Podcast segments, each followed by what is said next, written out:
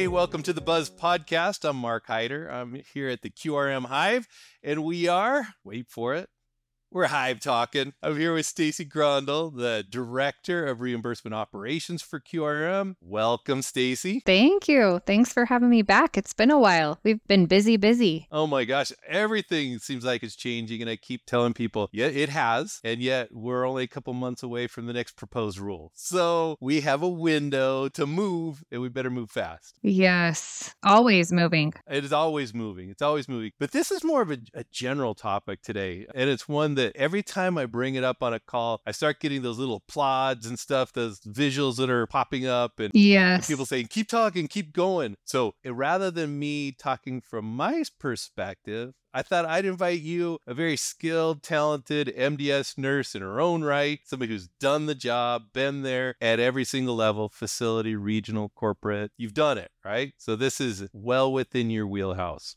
Yes. And I thought you just invited me to talk about this because, you know, I'm so passionate about it. This is something, this is like my life goal to help people understand this. Well, I know a lot of people who are passionate about a lot of things they don't know anything about. So I thought I'd let people know you do know something about this. So you can be passionate and, and it's valid. So one of the things that I have a straight face when I'm talking about, but I talk about it anyways, is when C M S was, was rolling out P D P M, they started talking about about all these changes they had made to eliminate the administrative burden on that R A I process and the M D S nurse. That's laughable, so, right? I, like I said, I have a hard time keeping a straight face, but okay, that's your line. You're going to stick with it. So tell me, in your opinion, have all these changes that have come up reduced the administrative burden on our M D S nurses and those I D Ts throughout the R A I process? Well, the simple answer is no, it hasn't, right? It is an interesting topic because as M D S nurses, we no longer have to complete, you know, the fourteen-day, thirty-day, sixty-day, ninety-day, the S O Ts, E O Ts, C O Ts. We don't have all of those M D Ss to complete, but how many more items have been added to the M D S, right? And how many more important items have been added, right? That have ramifications on all of these other programs. So although we don't have all of these little M D S that we do in between, we still have a ton of work to do. And I would even say it's even more complex now, right? Because they added all those resident interview questions. That takes a lot of time. That takes a lot of time to go in and do those interviews. Not only that, but think about every single state, and they all have to change, or not all of them, but all those that were using Case Mix Index have to change their system. So we hear, oh, they went P D P M, but you look at one state who went P D P M compared to another state who went P D P M, and they're completely different. So now these teams are having to learn new systems, and maybe they require an extra M D S for this new system. So it's become a lot more complex. So the simple answer is no, the burden on M D S nurses has not become easier. It's become larger and more complex. I agree. I agree. And that's why I, I'm trying not to talk over you because I just want to explode and say something. Yeah. I've got so much to say. Yes. But it's crazy because some of these other systems that aren't necessarily R A I systems, but they're affected by the R A I process, like the S N F Q R P and the value-based purchase and our five-star and all these other things that spin off of what we do with the, the M D S and the resident assessment instrument, really complicate things because they're time-consuming. So you can talk about alleviating the administrative burden, but the truth is we're up to like sixteen items on the S N F Q R P, the eight on the value-based purchase. I haven't even counted how many there are on the five-star under the quality measures, plus the survey, plus the staffing, plus everything else that M D S nurses get pulled into. But out of... Not to mention your A C Os, your bundle payments, figuring out how all of their programs were... I S N Ps. Yeah, just throw it in there. Less M D Ss, but a lot more different programs that the M D S nurse is ultimately the one in the building that gets put in charge of figuring this all out. True. You know, and one of the complicating factors is always the fact that most of the interdisciplinary team has a limited knowledge of the R A I process. So even though when it was rolled out, it said that this is an interdisciplinary team function and that anybody can fill out most of the fields in the M D S that are properly trained, it falls back onto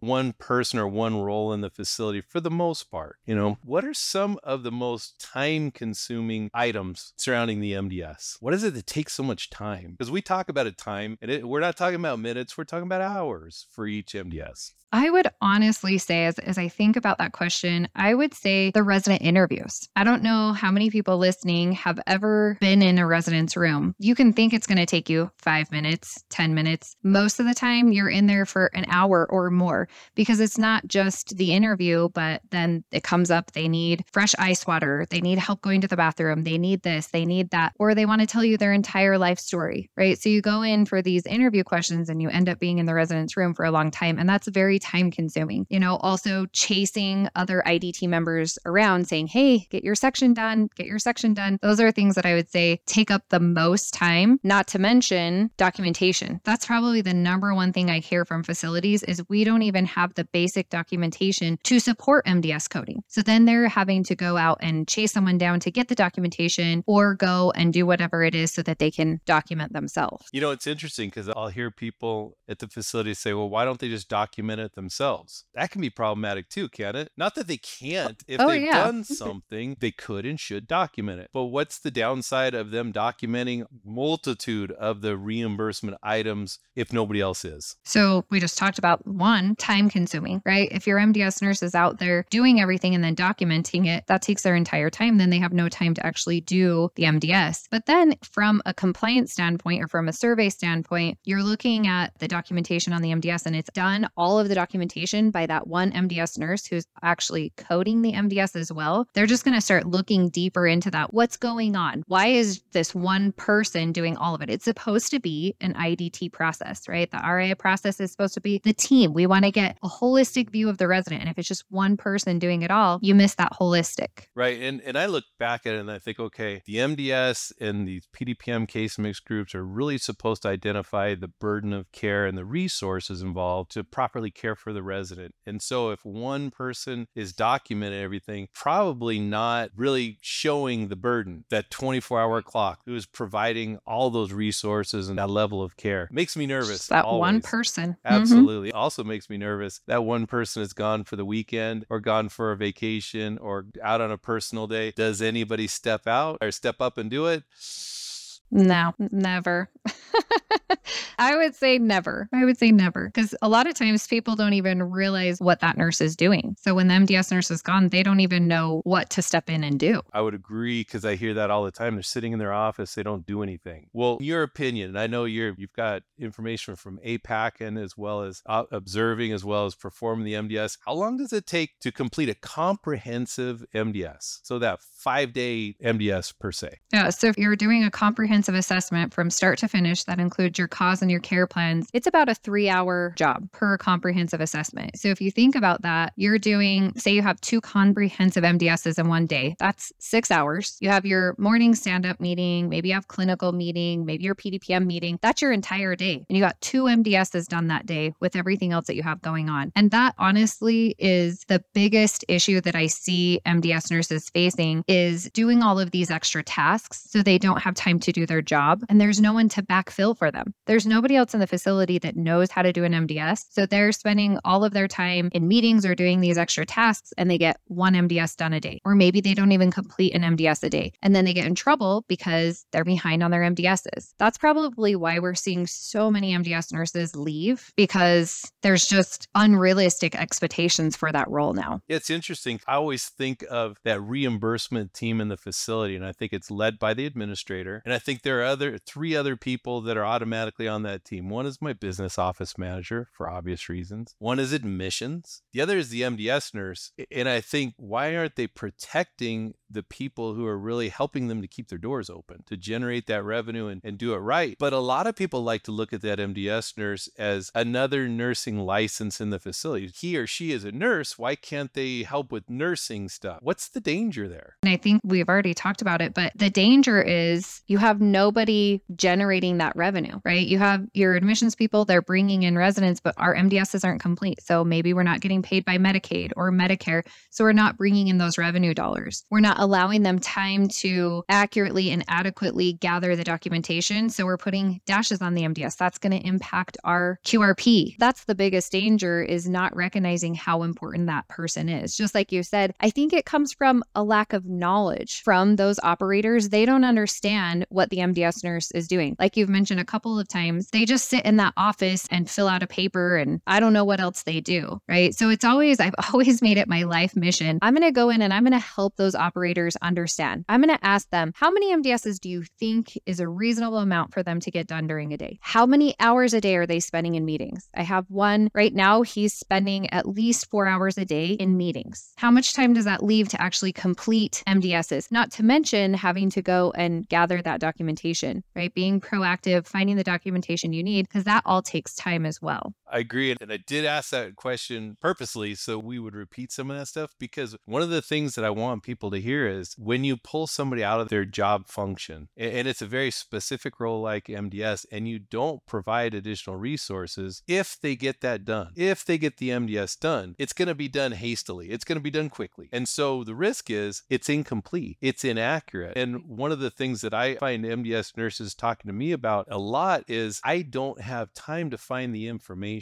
And so I know that there may be more information out there, but I have to get this done. And I'm being assigned the other thing. I'm being assigned to go supervise the dining room, to be the manager on duty, to be on call, to do med passes, to do all that, to be the wound care nurse. I've had some that say, I was asked to be the infection preventionist for my building. And it was a pretty busy building as far as skilled and long-term care. And so I think there's a lack of acknowledgement that when you rob from one, it's going to show up in that other part of their job. They're not going to go back and do it like they would. They're not going to go do a thorough documentation review. So your revenue probably is going to go down, and it is related to the fact that we're not respecting the role of the M D S nurse. Right. And I think one too, when, when I'm speaking to operators, you know, as an operator, you want to find a way to get the things done that you need done at the lowest cost, right? You have to control your cost. I don't think administrators realize how costly it is to pull the M D S nurse. So we're not just talking Talking about their wages, which they possibly are getting paid more than your floor nurses, right? So you pull them in to work as a floor nurse, but not only that, just like we talked about, they're not doing the M D S's correctly. So now it's costing you and your revenue. Maybe they're, they ha- didn't have time to go and find the information, so they're dashing. So now it's impacting you. You're getting a two percent reduction on your Medicare rate for an entire fiscal year. That's huge. But as an administrator, you're not thinking about that. You're thinking, I've got to have this floor shift covered. Yes, you You do. I agree. Care comes first. But is there a cheaper, more effective way to do it rather than pulling your M D S nurse? Who else in your facility? Oftentimes, if you can give somebody else a bonus, that's going to be cheaper for you as an administrator in the long run than pulling your M D S nurse. There's no one in the facility. Occasionally there is, but most of the time there's no one in the facility that can backfill for your M D S nurse. No one knows what they're doing, as we've already established. How are you going to backfill? If they're working a grave shift, they're not going to be able to come in and work in the morning to complete those M D S's. It's month-end billing. Who's going to get that done? These are questions as an operator you really have to think about, and not just think, okay, the easiest thing to do is pull, pull my M D S nurse to the floor. They're there. They can do it. They know the residents. What's that going to do to them? True story. And I think that is the heart of the issue, is really identifying the proper role of your M D S nurse, protecting that M D S nurse in that role, not alleviating the work that he or she should be doing, but protecting them within that role, because that's their primary function. That's the reason that you have them in that role. And there is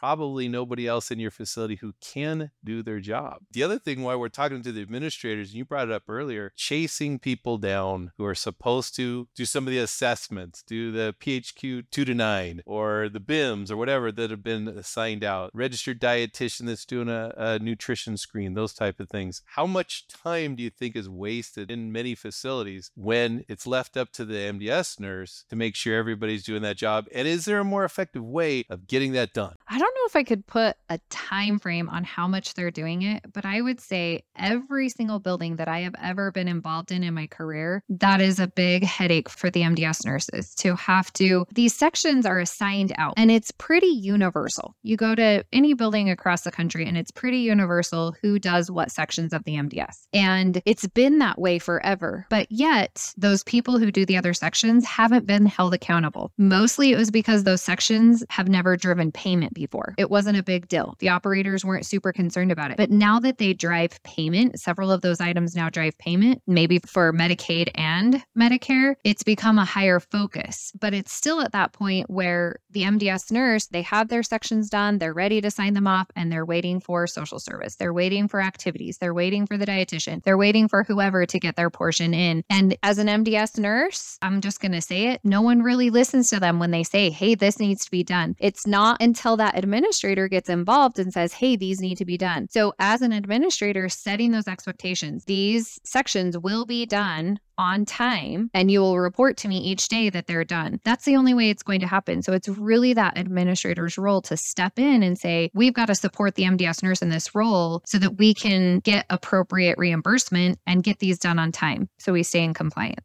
And I love to work with administrators who get that. It's their job to hold other people accountable on that I D T and make sure they're coming to the meetings prepared, that they're getting things done by the deadline. It really does reduce the amount of stress on our M D S nurses a lot. I mean, to a great degree, just reduces it. So let's focus on the administrators. What's your best advice to administrators to have a happy M D S nurse in their building who wants to work for them and stays? Ooh, that's a tough one. I have lots of advice for administrators.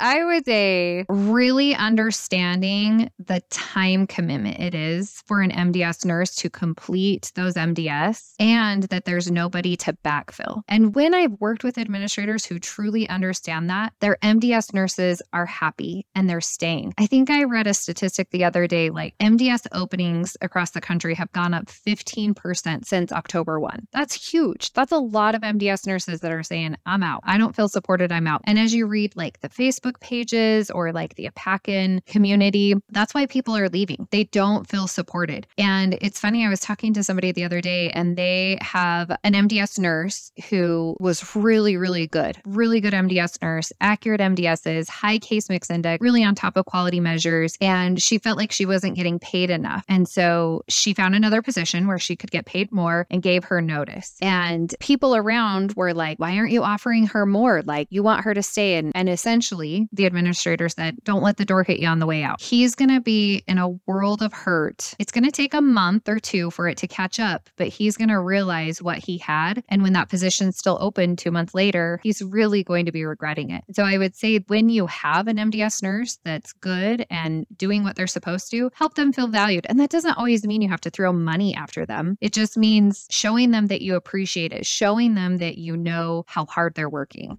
I love that because I, I can't agree more. We all know there's a ceiling on wages. We know that there's, you know, it's not an endless pool to draw from. But I think making people feel valued, really, really focusing on protecting that role, not from doing their jobs, but from being pulled away so that they feel valued and they can do a good job and they have a sense of pride in the fact that they did a good job. They completed an M D S and, and they know it was accurate. So love your advice. Love talking with you. Thank you so much for joining me today. Thanks for having me. You bet. Don't wait so long to invite me back again. No, no, not at all. I won't. But thanks everybody for tuning in with us. So you guys keep listening. We'll keep talking and take care. Bye. Bye.